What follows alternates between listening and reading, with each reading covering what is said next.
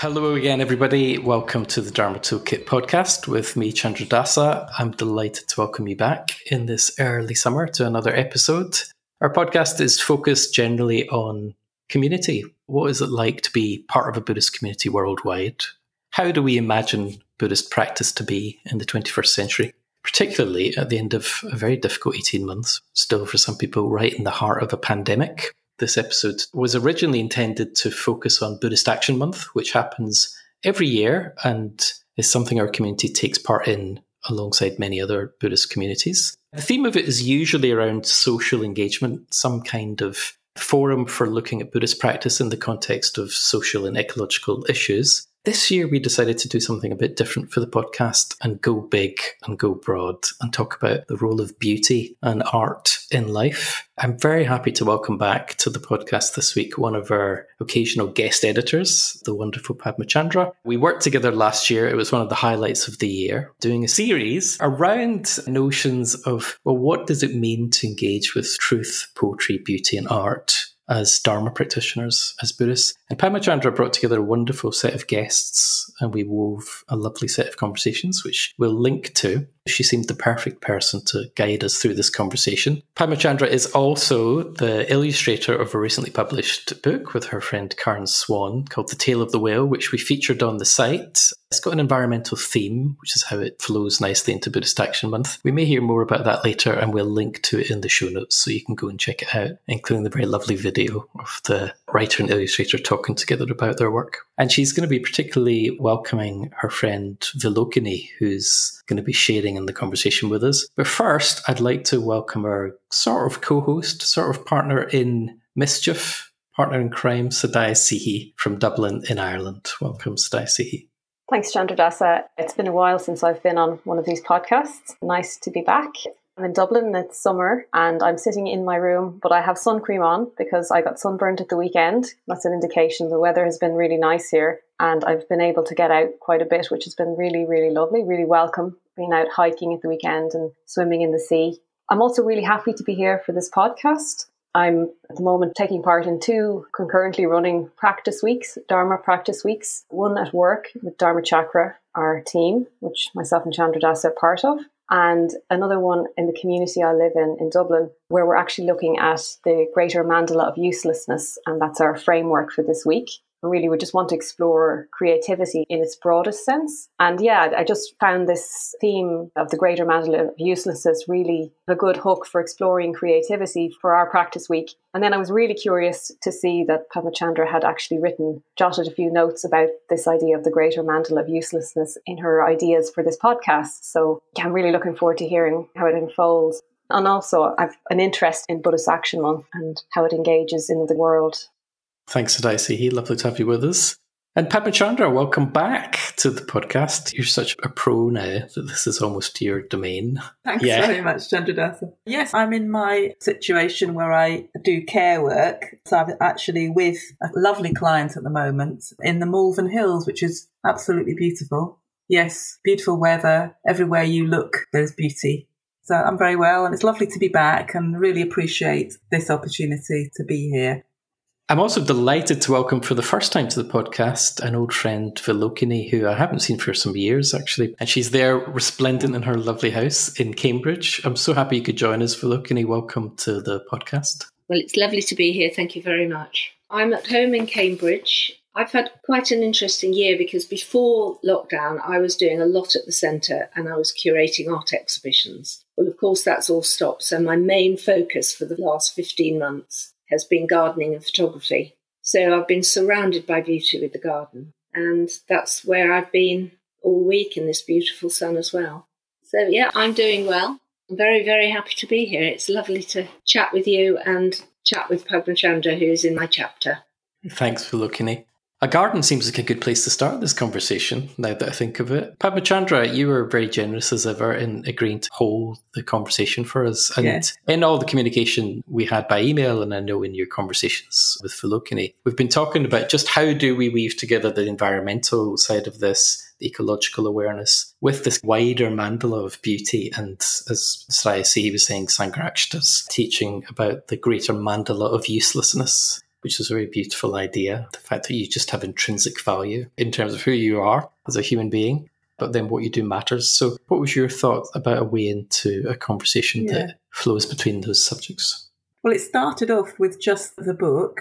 And then I thought, well, who would I really like to have a conversation with? And I thought of Vilokini, who, as she says, she's in my chapter, but also there's quite a lot of overlaps. Vilokini's been involved in making books herself. As she said, she calls herself a curator and she's very generous and involved in supporting other people in their art and in the process of art and creating beautiful exhibitions at the Cambridge Buddhist Centre in the UK.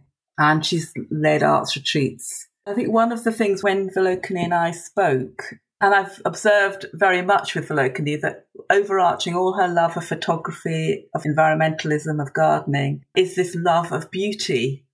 And it's something that I observe I've got a couple of other friends who seem to live in the light of beauty. They make that a bit of a guiding principle. And I'm a bit in awe of that. And I'm quite sort of almost mystified by it. I find the whole idea of beauty just quite mystifying.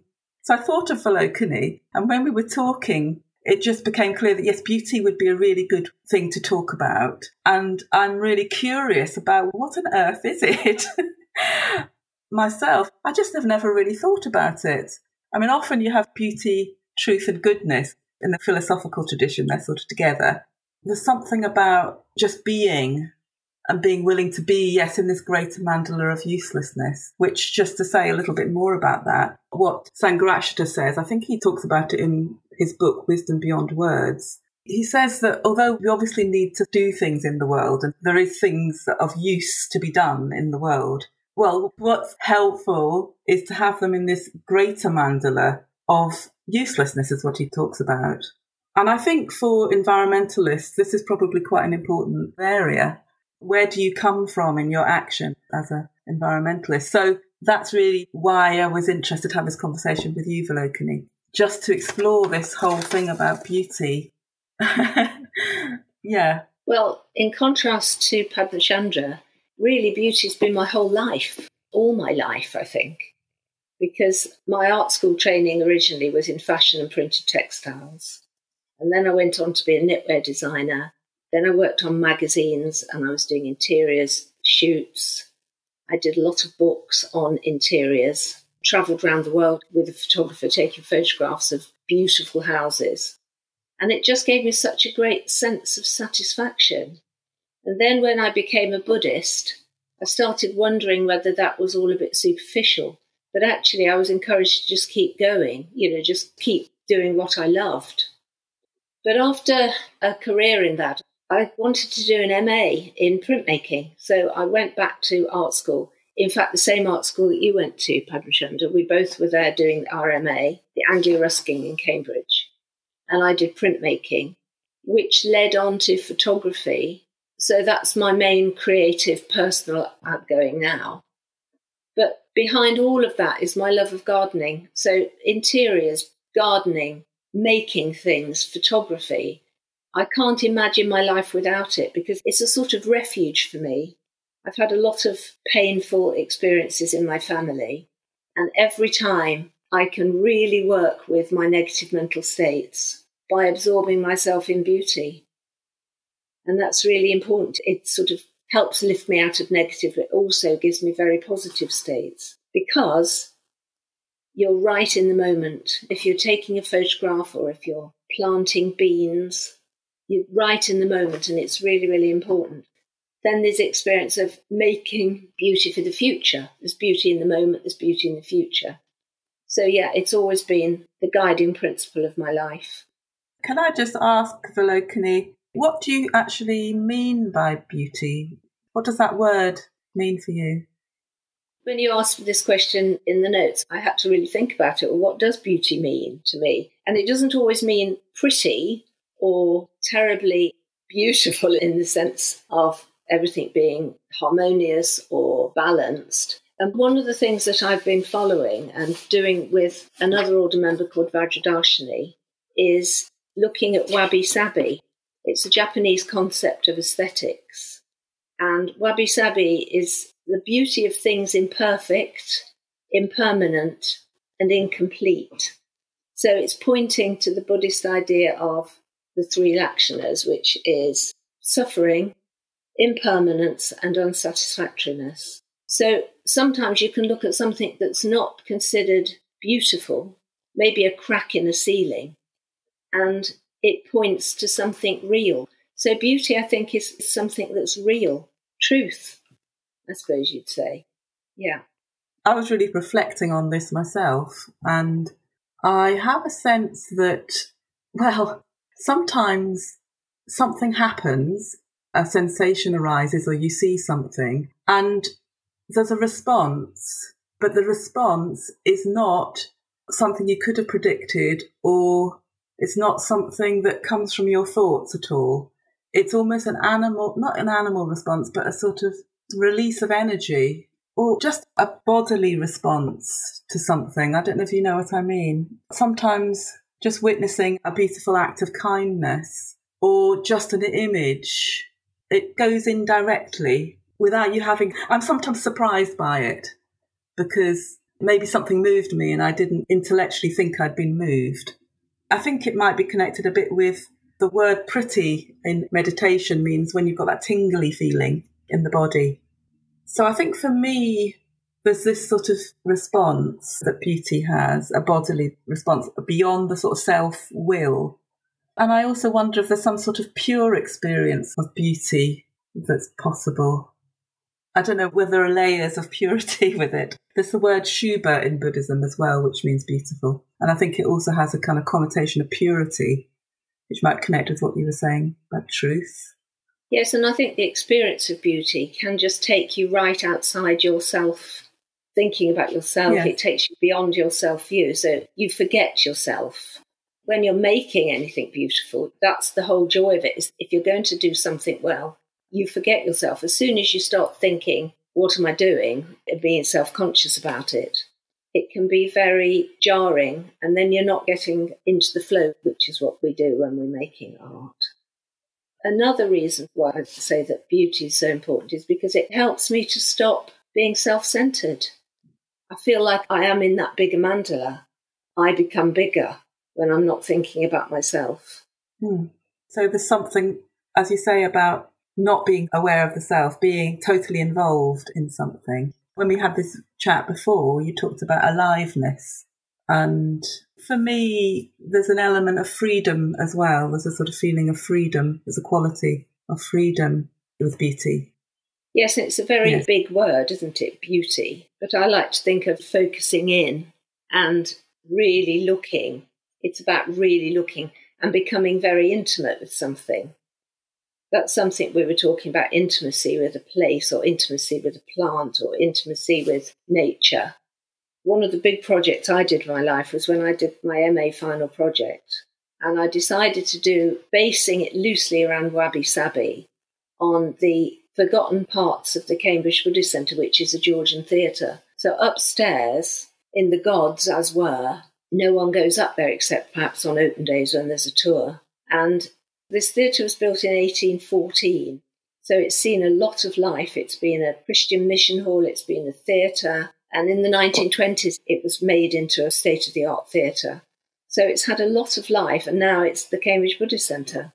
And I found that I was going up there with my camera and starting to regret why I'd said I was going to do this because there was nothing there. There were dusty floorboards, a few old staircases, and I couldn't see what on earth I was going to do, but I'd done my proposal, so I felt, oh, well, I've got to stick it. And I started going there day after day with my camera and I started to get intimate with the space.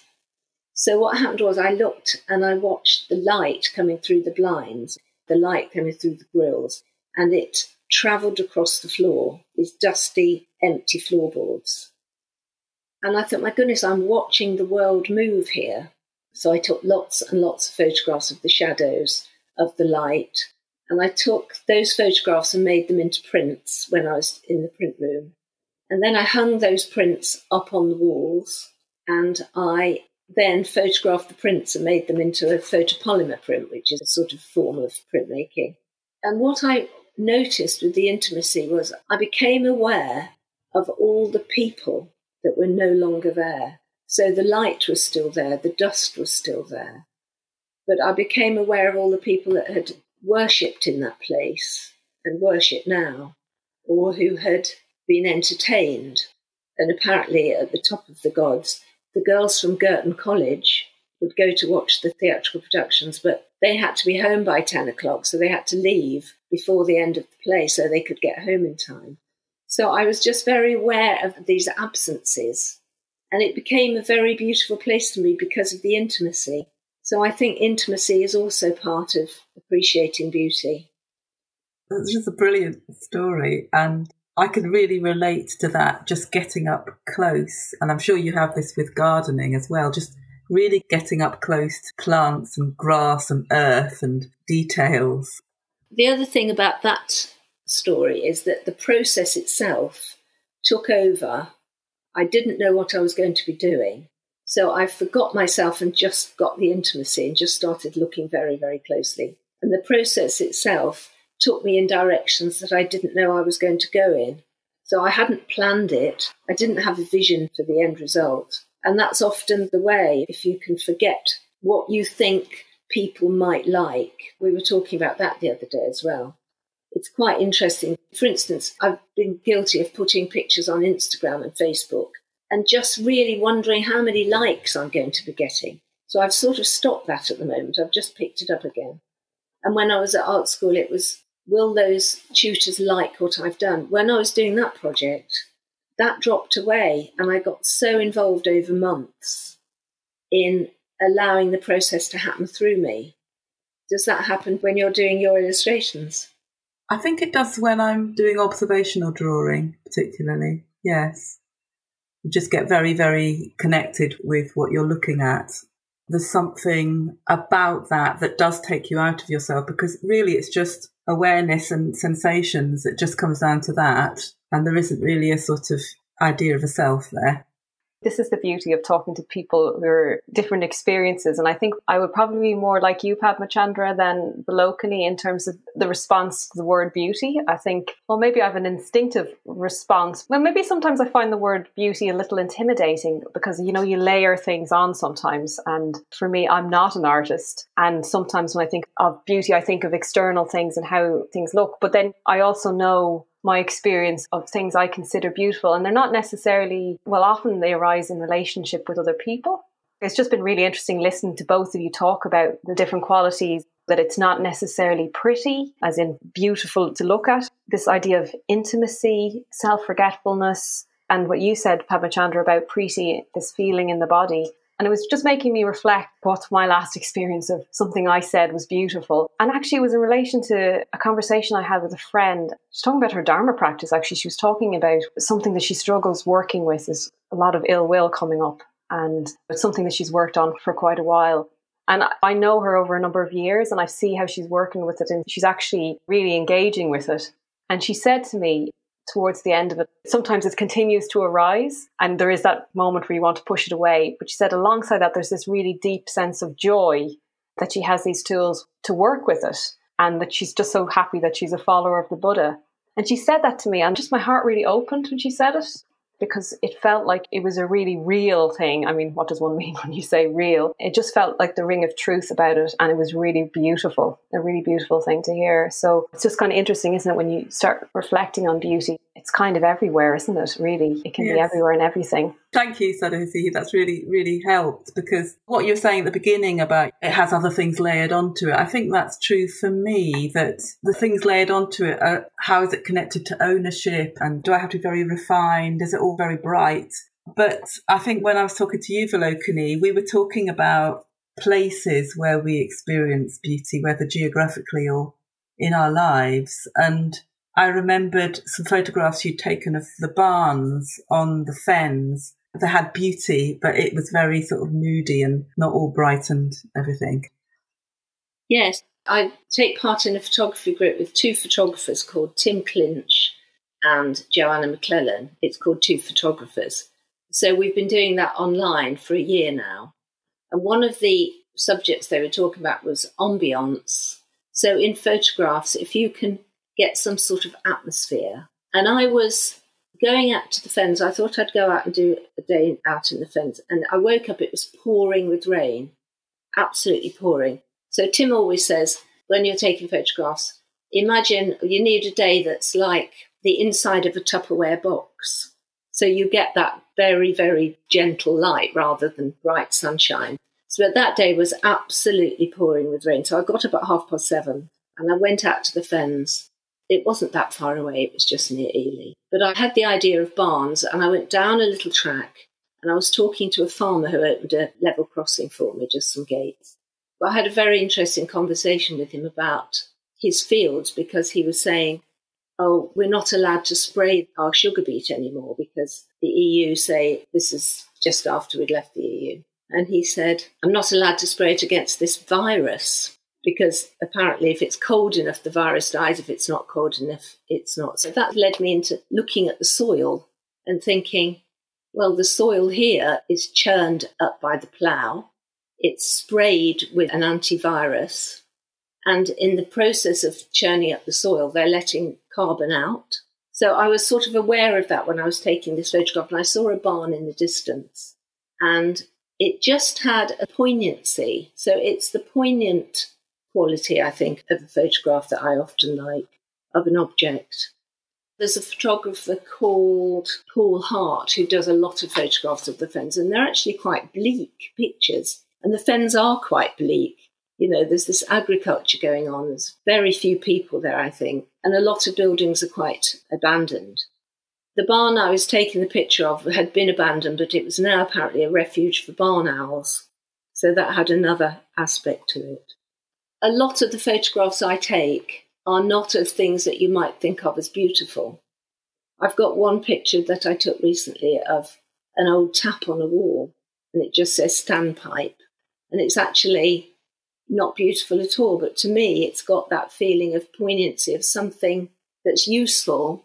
But I also read today Leonardo da Vinci apparently advised painters who lacked inspiration when faced with nature to contemplate with a reflective eye a crack in an old wall. So this is very much a wabi sabi point of view. Just contemplate something that is breaking up or something that's been abandoned or something that has been let rot, really. And it's pointing to the fact that everything is going out of existence. That can be quite a poignant thing and quite a beautiful thing. One thing that occurred to me listening to you speak there, Vilokini, about poignancy, particularly in relationship to the aspects of existence that Wabi Sabi points to the impermanence, the fact that things are always moving in and out of being.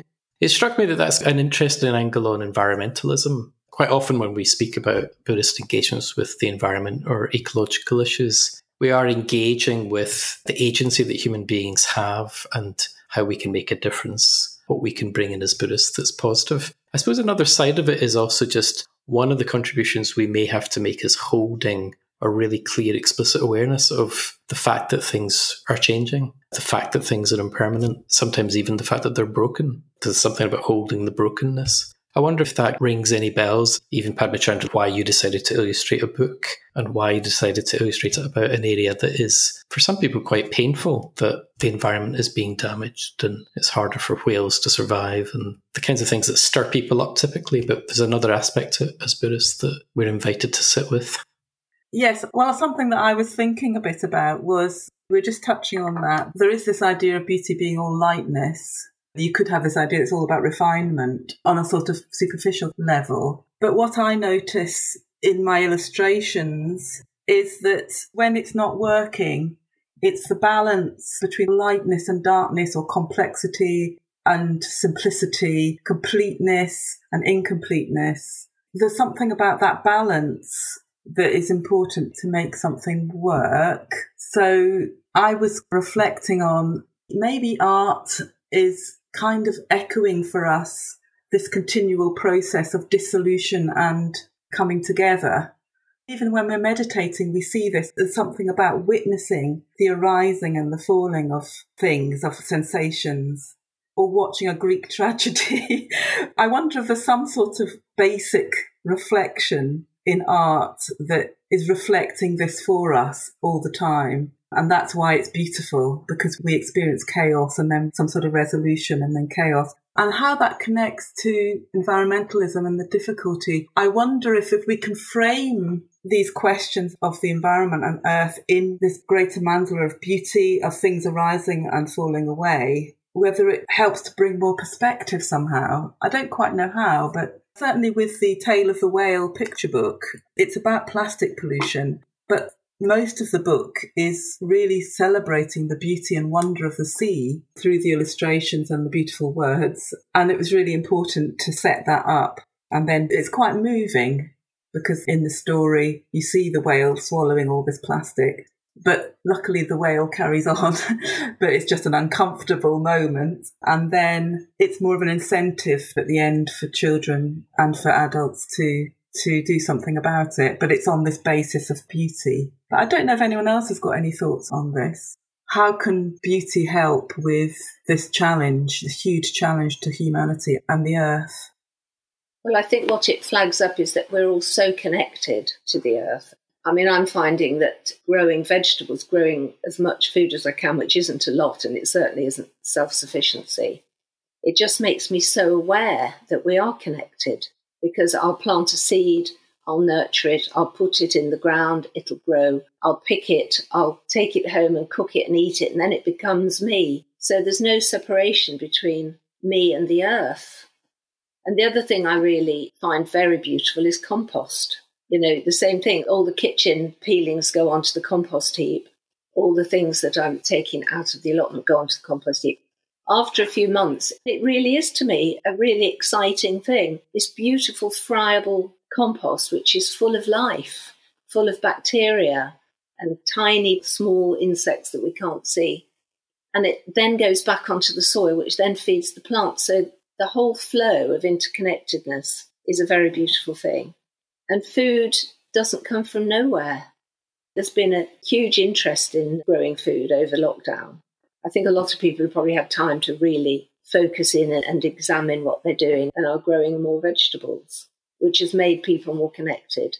Yes, interconnectedness. I suppose then you don't feel you're on your own with it. You feel you're part of a bigger thing. So you don't feel like I've got to do something about this environmental crisis. It's a really interesting question. What can beauty offer when we think about this environmental crisis and how to be an environmentalist as a Buddhist. And actually, the first thought I had was maybe again just coming back to the greater mandala of uselessness and this idea of non utilitarianism about things existing just for their own sake. I don't know if any of you have listened. Maitreyabandhu did an interview with Charles Eisenstein a couple of months ago. And one of the things that just really stayed with me that Charles Eisenstein had said in the course of this conversation just raised the question is why do raspberries taste so delicious? You know, they don't have to be this delicious for us to eat them. And why do birds sing all the time? I'm sure they're communicating, you know, there's a purpose to it, but they probably don't need to sing as much. And it's so beautiful. It always just stayed with me because there's something about when you're in touch with that, your heart opens and then you want to respond a lot of our busyness and doing gets in the way of us having that natural, simple response to the world around us. And I think putting ourselves in contact with things that are beautiful just naturally opens us up more to that way of looking at things, you know, that we're not trying to get something from them. We're not seeing the world as a resource, as something that can serve us. You're just delighted for it to exist for its own sake. There's something just really lovely about that. And I also think, just in terms of beauty, it is really important we have a positive vision for something because you can talk about saving the world or saving the environment. And I suppose you have to have a connection. Well, what are we trying to save? What is the vision we have rather than just being against things? And I think, again, beauty can give us that vision. A phrase I really love is appreciation, not appropriation. In a way, beauty can be quite painful because you see something beautiful and you want it and it'd be quite painful. You know, that's the dukkha of wanting something you can't have or wanting things to be the way they're not. But if you can turn that from appropriation to appreciation, it can just shift your whole perspective. That was an experience I had on retreat with Vessantara. I was walking up the road every day and seeing a house that I found so beautiful that it hurt me because, you know, houses have always been my thing, interiors and environment it was so beautiful, it sort of hurt me. And when we went back into the shrine room, I said to Sandra, what what's this thing, you know, where we're trying not to get attached? How does that relate to what we're doing? And he said, Well, how about if you just love everything? And I had such a strong response. I was shaking and crying when I went back up to my room, as if I'd never quite made that connection that if you love everything, you don't have to want it for yourself. Loving beauty helps us to do that, helps us to appreciate without wanting to own it, which is such a painful thing. And as you say, it opens us up. The thing that was on my mind before you said that, Vilokini, was I'm aware you have this interest in rewilding which is quite an active thing to engage with. I suppose some people might think of beauty almost unconsciously as a sort of passive appreciation of the world, what you're taking in through your senses. And the path of an artist where you're engaging with making, particularly making things that reflect not just exterior beauty, but interior beauty. And I can sort of understand in that way why you would find a house so beautiful that it hurts, because it's like it speaks to all of the things that really matter the impermanence, the flow of time, the stories of all the people who've inhabited that place, the land itself. Why is rewilding important as one of the active things that you've decided to do about the ecological crisis? Why does that seem like a good fit? Well, I think it's because the way that we often do our gardens with our lawns or the way that the farmers are working, it's quite sterile. It's monocultures. We have a lawn, it's all one plant and it's mown down, so it never has any life in it what we've started to do in our own garden, it's not a big lawn, but we've left portions of it for the lawn just to grow. And there's this little green thing that is usually stunted and it's now in flower. It's grasses and it's waving, and insects are crawling up it and landing on it and hopefully laying their eggs in it. My husband and I have got a little piece of land in Devon. It's a funny piece of land, it's not agricultural, it's on a slope, it's in a valley.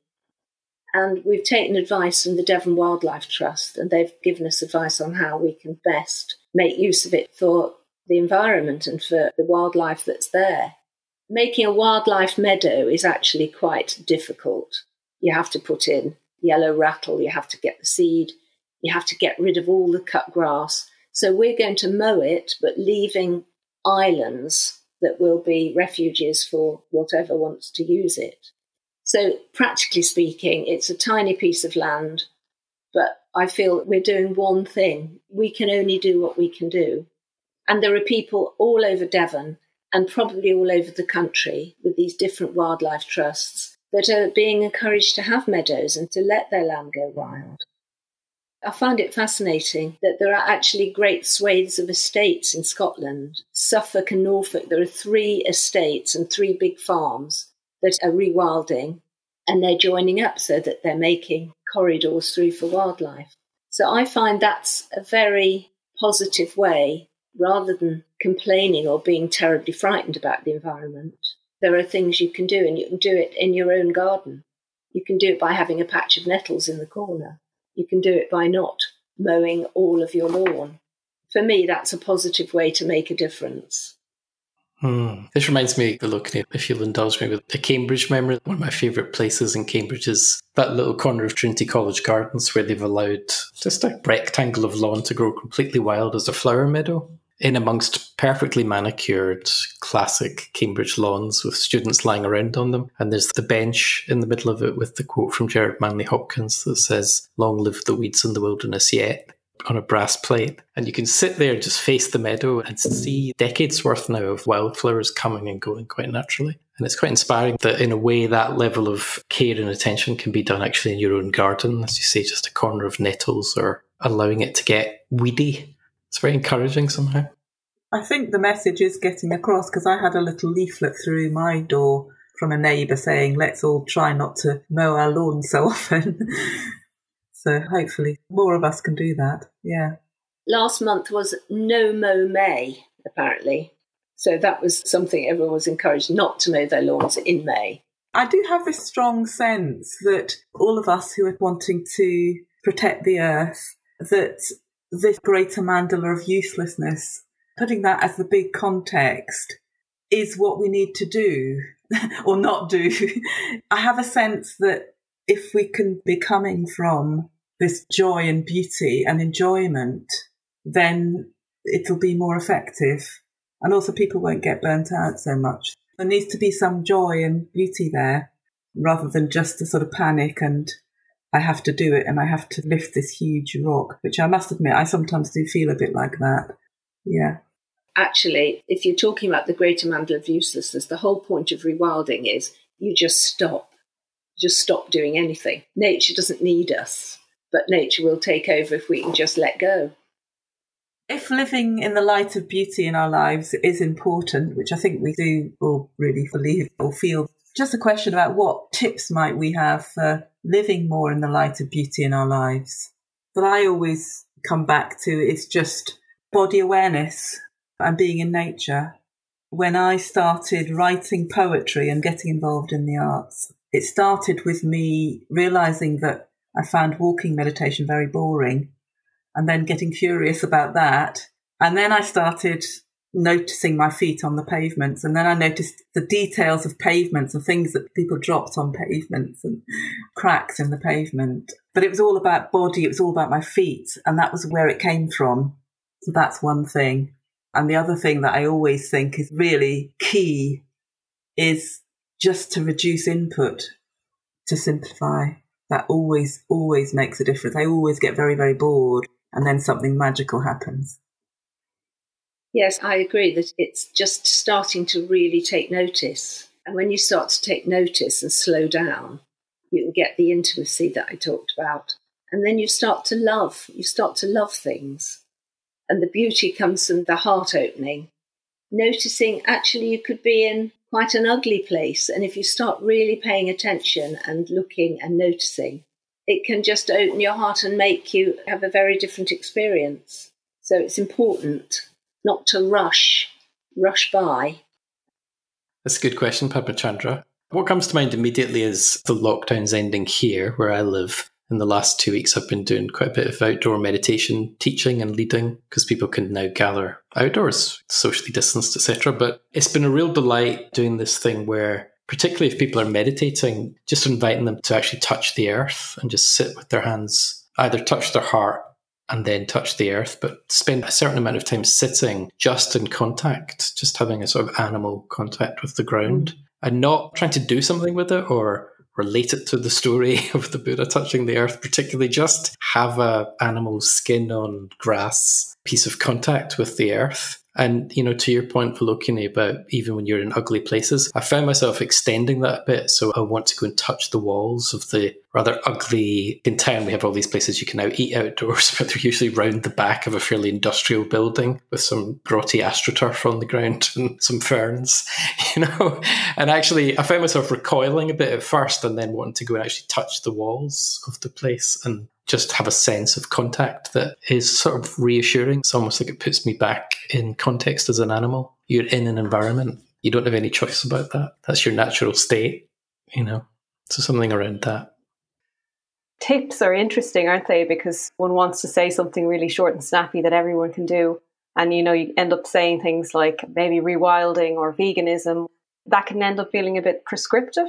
But I like what everyone else has said. It's more principles or even just kind of stepping back. And in a way, my tips would be quite similar to probably what you said, Padmacandra and Vilokini, just around being less busy, first of all, and then just paying attention to what's what's around. And I think when we can do that naturally, we're just more present and we can respond more effectively, more creatively to what's around us. And I'm just thinking today I was doing a period of doing nothing for about 15 minutes. This is part of the practice week that I'm doing. And I was sitting in the back garden, which was lovely. And I noticed there was a magpie kind of hopping around. And I was just waiting for the magpie to take off. And he hasn't, actually, still in our garden, hopping around. And there's something about that. The more I looked at him, the more concerned I felt for him. And I think he's damaged his wing.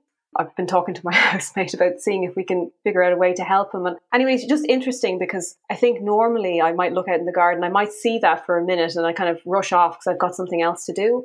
But just the fact that I was there long enough that suddenly it's just, I want to help respond.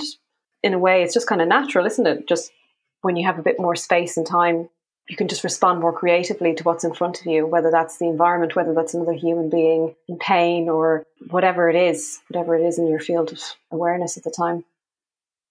One other thing that occurs to me just listening to you sitting in your garden is somebody said this to me even if you're very busy, because sometimes it might not feel very easy to simplify your life or have all this time, but you can just, in between things, you can just ask yourself, what have I not noticed? Is there something here that I've not noticed? You know, so you might just notice a certain sound that you weren't hearing or something like that. The colour of the wallpaper that you never noticed. I don't know, just shifting the perspective a little bit, maybe. Well, that feels like a very good place to end the podcast, Padmacandra, with the invitation to awareness, that kind of open space of awareness that Sadhya and Vilokini both evoked as well. Nothing too prescriptive, just a beckoning into greater presence and attention, which is, in a way, a lovely summation of what beauty seems to be about as an aspect of meaningful human experience.